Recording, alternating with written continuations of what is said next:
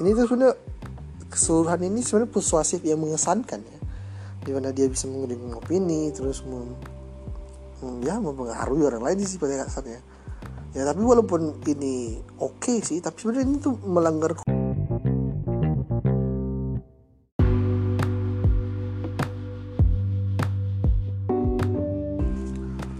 oke nah, sekarang gue lagi mau rekaman. Masa sih iya ya ini jadi gue lagi hmm, habis baca buku. Nah salah satu buku bestseller juga yang ditulis sama salah satu warga kebangsaan uh, wanita berkebangsaan Korea. Namanya Oh Soo Young kalau gue nggak salah penyebutannya. Judulnya itu bicara itu ada seninya bahasa Indonesia. Secara singkat buku ini berbicara tentang seni dalam berbicara. Masih nggak nggak nggak tahu. Ya, ya jelas namanya emang gitu sih. Ya nggak gini jadi gini. Uh, buku ini tuh tentang uh, bagaimana cara kita berbicara itu dapat mempengaruhi kehidupan kita. Kayak misalnya kayak ada beberapa tokoh dijelasin situ kalau dengan cara merubah cara bicara aja bisa merubah banyak hal. Contohnya kayak Pak Obama gitu. Pak Obama. Ya Obama mantan presiden Amerika. Atau juga beberapa kayak uh, host gitu host acara TV dan sebagainya. Nah, jadi langsung aja kita. Apa kaitannya antara buku ini dengan spin-off atau sequel dan prequel dari series Breaking Bad? Sesuai judulnya atau dengan judulnya itu adalah Better Call Saul Goodman. Better Call Saul. Jadi ya buat yang belum tahu uh, yang udah tahu bisa skip aja 20 detik ke depan. Jadi ini tentang seorang guru kimia Parubaya alias tua pemenang Nobel uh, kimia yang menjadi bandar narkoba. Karena beliau sedang menghadapi krisis keuangan dan punya cancer ya itu alasannya. Oke paling trending tobat-tobat gitu kan ya atau ya atau nggak mati mengenaskan ya. Hmm, ya mungkin bisa lo mikir tebak kayak gitu lah endingnya. Kayak gitu ya. Bukan bukan bermaksud spoiler dan sebagainya. Tapi sebenarnya yang dijual di sini itu bukan itu. Yang dijual di sini tuh kayak realitas yang ada gitu. Karena benar-benar deket gitu. Soalnya di buku itu sudah kayak esai bahkan ada yang bikin esai dari esai ini. Jadi dalam series ini tuh hal-hal orang yang uh, buat yang udah tahu Breaking Bad ya ada karakter namanya uh, Saul Goodman. Seperti namanya dia Goodman karena membantu rakyat-rakyat kecil ya sebagai pengacara gitu dengan imbalan yang yang nggak berupa harus uang ya karena bisa aja pernah kayak pernah pernik atau bahan makanan atau bahkan kepuasan saat ya ya ya itu ya ya itu. Yang harus tegas lah ya, ya gue tuh gimana ya mau menjaga mulut gue nih yang masih bersih gitu. Uh, tidak bang uh, ya ya benar sih. Ya itu. Uh, kita tenang semuanya ini konten harus atau ini podcast ini harus ramah untuk keluarga oke okay, kalau keluarga yang lain ramah nggak bang? Hah? Oke okay, oke okay, skip skip, oke okay, ini eh, ini deh.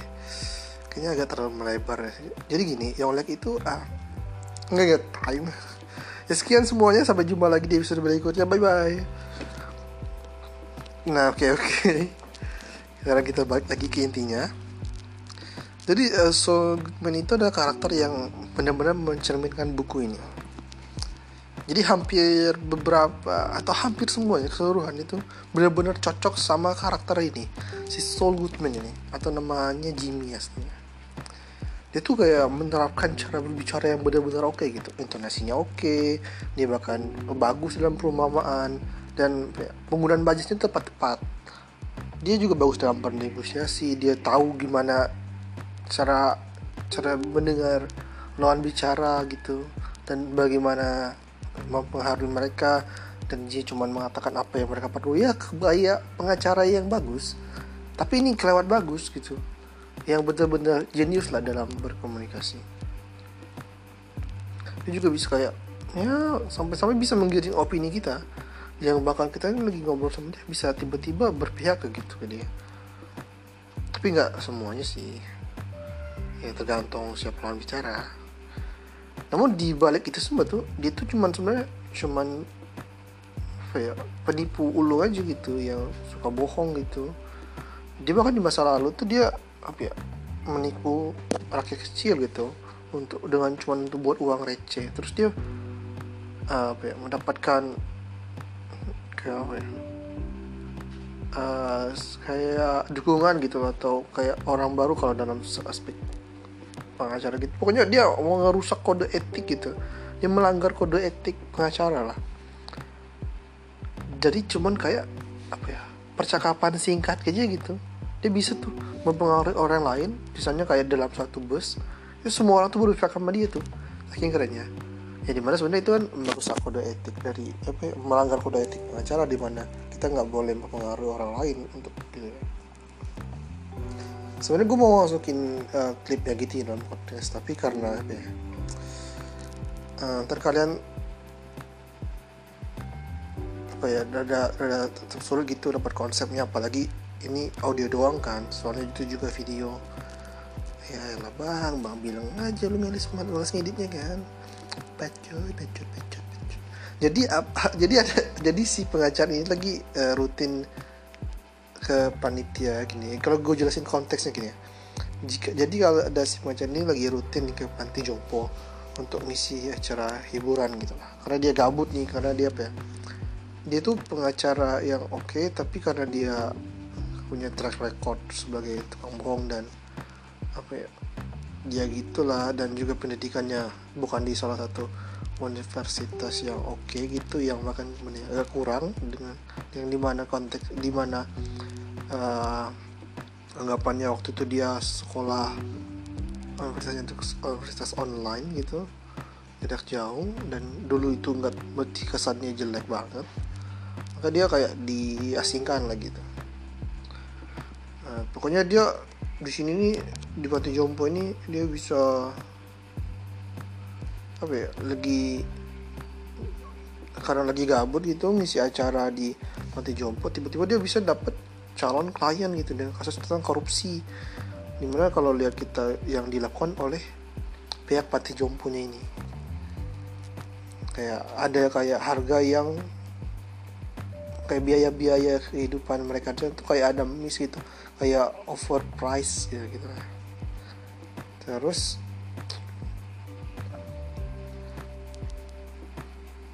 dan ya, pokoknya ini tuh jadi menarik buat dia karena na apa uh, nama atau nama apa ya? Kayak perusahaan uh, tempat pada jompo ini perusahaan pada jompo ini itu sebenarnya anak perusahaan dari perusahaan yang lebih besar dan pokoknya perusahaan ya yang lebih besar dan emang kayak gede banget gitu. Kayak kayak ya? Kayak IBM lah kayak IBM di Amerika gitu. Jadi ini bisa jadi kasus besar gitu kayak sedangkan peluang buat dia gitu buat naikin apa ya e, nilai dia gitu sebagai pengacara yang baik. Tapi sebenarnya itu juga kalangan kalangan bagi dia sendiri. Karena dia nggak bisa apa ya, karena kliennya ada di tempat si tersangka jadi dia punya halangan gitu buat berkomunikasi sama si kliennya. Ya pokoknya gitu gitulah. Bahkan sampai dia nggunain taktik licik gitu karena dia nggak bisa nih kan mendatangi kliennya. Jadi ada satu momen di mana si uh, kliennya ini lagi jalan kayak study tour gitu atau mau pergi gitu menggunakan bus si si Saul Goodman ini. Oke okay, tadi ada distraksi sedikit telepon jadi karena dia nggak bisa akses si kliennya jadi dia nyogok si supir bus itu yang yang, yang sedang mengangkut orang-orang dari panti jompo. Terus seolah-olah kayak nggak sengaja lah gitu. Wah kebetulan banget nih gitu. Jadi deh. Gue ada ide deh ya. kita masukin aja link ya. Jadi lu bisa lihat di deskripsi gue taruh link ya dan lu nonton dulu deh biar lebih paham. Pokoknya dia berbicara ke kliennya tentang kasusnya namun ada salah satu kayak penumpang gitu yang merasa dia kayak apa ya yang diucapkan pengaji si pengacara ini atau si, Gold si Soul Goodman ini ada yang kayak sesuatu yang terdengar serius atau termasuk terminal. Berarti dia ada kon ada ada konflik dalam pembicaraannya kayak uh, antara si pengacara dan si orang penumpang salah satu penumpang ini nggak uh, satu paham gitu. Terus dia kayak merasa uh, pasti ini bakal lampak buruk gitu kan. Karena bakalan uh, bikin bikin panik gitu. Karena gimana ya orang-orang tua gitu. Terus melihat kayak oh jadi si pencurian jompo ini melakukan tindakan kriminal gitu atau gimana? Enggak enggak jadi dia mau ngurusin hal itu. Jadi dia buat buat uh, apa ya harus membuat orang-orang di Lampus itu menganggap kalau sebenarnya sebenarnya bukan kasus yang benar-benar serius atau kriminal gitu. Kan kayak misalnya kayak korupsi gitu kan. Ya, sebenarnya korupsi tapi ya jangan sampai orang mikirnya korupsi nih kayak gini. Karena takutnya ntar orang serius atau bahkan uh, panik gitu jadi bikin masalah lah gitu jadinya. Bikin bukannya bawa beres malah malah jadi berantakan gitu. Dan dia pokok tapi walaupun ini tuh nggak seri nggak yang nggak terlalu serius tapi ini perlu disaiin gitu. Jadi dia pakai analogi yang gue lumayan oke okay sih kalau lihat di menit satu menit satu empat dua sampai menit tiga empat tujuh ya di bagian akhirnya. Selain analogi yang analogi dia bangun tuh dia juga pandai gitu memilih analogi yang dapat. Ya, membuat pendengarnya jadi tersipu gitu. Misalnya kayak gini dia ngomong nih dia mengatakan dia ngomong kayak jika kita umpamakan anda kayak sedang uh, kencan gitu dengan pacar anda sionya uh, anda punya pacar tentunya. Nah di bagian ini sebenarnya dia enggak mungkin bagi lu ini terdengar biasa aja. Kalau misalnya dengan dengan percakapan atau atau kalimat kayak gini jika kita umpamakan nih uh, nyonya uh, anda sedang berkencan dengan pacar anda. Uh, anda punya pacar kan? Uh, untuk konteks untuk si lawan bicaranya yang sebagai cewek dan juga um, lansia ini sebenarnya kayak pujian gitu. Karena kayak seolah-olah tersiratnya ngomongin lo itu cantik gitu. Dan pasti ada yang suka kan sama lo. Jadi ya ini apa ya harus membuat orang ter tertarik mendengar dengan pembicaraan ini gitu. Ya udah gitu. So, itu tuh bahkan bikin uh, gelak tawa gitu di antara para penumpang lainnya. Ini bikin jadi menurut gua cukup menarik ya eh, cara dia melakukan pendekatan awalnya. Tapi karena jawaban dari si lawan bicara tuh dia nggak punya pacar jadi dia ganti analogi yang lain. Kayak gini. Jadi dia uh, apakah gimana ya hmm, ganti subjeknya deh? Dari awalnya pacar ke misalnya kayak ini uh, keponakan gitu. Karena ya pasti lansia punya keponakan. Atau cucu gitu jadi dia ganti gini. Uh, apakah nyonya punya uh, keponakan? Si si nyonyanya membalas ya ada namanya Steve. Oh jadi akhirnya dia sekarang dapat nih subjek yang oke okay nih buat dijadiin perumpamannya um, hmm. jadi itu bisa memudahkan lawan bicara untuk membayangkan lah ya kalau kita punya subjek yang tepat untuk si lawan bicara. Di kita pakai di analogi kita. Biar pokoknya intinya biar uh, relate lah ya sama dianya. Ini perumpamannya tuh seperti uh, kayak jadi gini nih uh, jadi gini nih.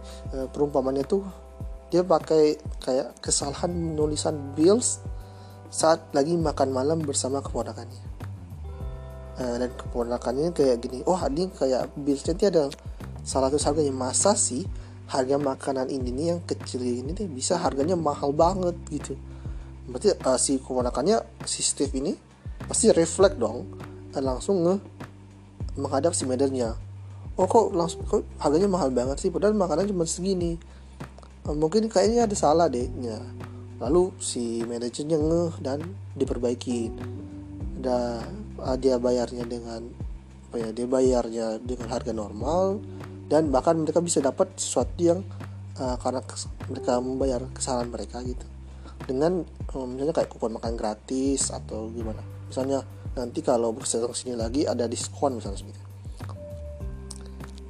hmm, ini tuh sebenarnya iya ontologi itu on point banget gitu. Karena kayak korupsi sih sebenarnya tapi dibikin kayak nggak korupsi banget gitu. Jadi cuman kayak perlu diperbaiki aja gitu.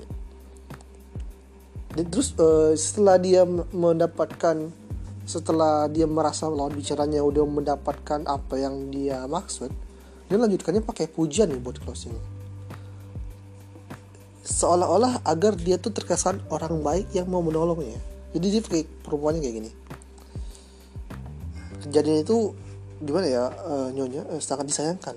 Apalagi dalam generasi generasi terbaik seperti kalian. Seperti kakek dan nenek saya sendiri. Dia dia muji dulu nih kan ini tuh sebenarnya keseluruhan ini sebenarnya persuasif yang mengesankan ya. Di mana dia bisa mengirim opini terus mem, ya mempengaruhi orang lain sih pada kasarnya ya. Tapi walaupun ini oke okay sih tapi sebenarnya ini tuh melanggar kode etik pengacara sih. Dan kalau orang itu sadar kalau mereka dimanipulasi ini juga nggak baik sih. Mungkin kalau lu tipe orang yang religius pasti menganggap si apa ya si si, pengacara ini si orang ini si Saul Goodman ini penuh dosa gitu. Um, penuh ini gue baca teks yang gue tulis gue gak kasih ini kalau gue cerita pasti gak lucu. Jadi gini ya coba-coba lah coba-coba. Jadi kalau anda ini orang yang religius pasti menganggap orang ini tuh penuh dosa penuh nana seperti udara kasih yang engkau berikan. Tak mampu membalas ibu. Oke cukup. Oke nggak ya kalau nggak nangkep ya udahlah. Itu lagu ya. Tapi kan dia akhirnya menebus dosanya. Berapa pekau. Nggak gak gue belum selesai. Jadi gue belum selesai nonton spin off dari Soul Goodman ini ya Better Call Saul ini karena yang belum selesai gue nih sangat toko ini judulnya ya kayak betul kan judul belum bisa disimpulin karena terlalu cepat ya.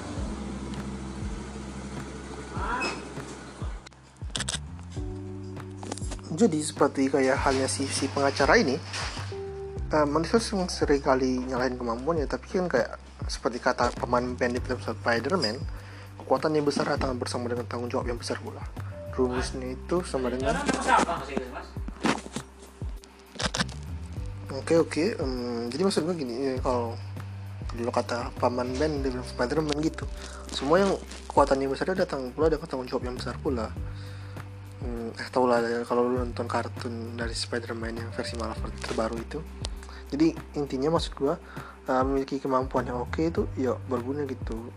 Hmm, misalnya meskipun kayak ya mungkin kita bisa ngasah kemampuan kita skill kita untuk ber, ber, ber, apa berkomunikasi dengan baik berbicara dengan baik. Kalau di series Song Goodman ini ya mungkin agak manfaatin cara terlalu oke. Okay. uh, jadi ini mas gue memiliki apa ya kayak yang hmm, komunikasi yang oke itu gitu ya. Tapi sebenarnya yang paling penting itu ya self controlnya sih ini lebih kayak lebih harus dikuasai dulu. Jadi yang harus pelajaran yang yang harus di emang kita tahu memang mak, apa, ya, pelajaran yang harus dimakan. Atau ya, yang waktu di dalam waktu seumur hidup lu. Tapi ya yang belajar bersama. Ya itu aja sih makasih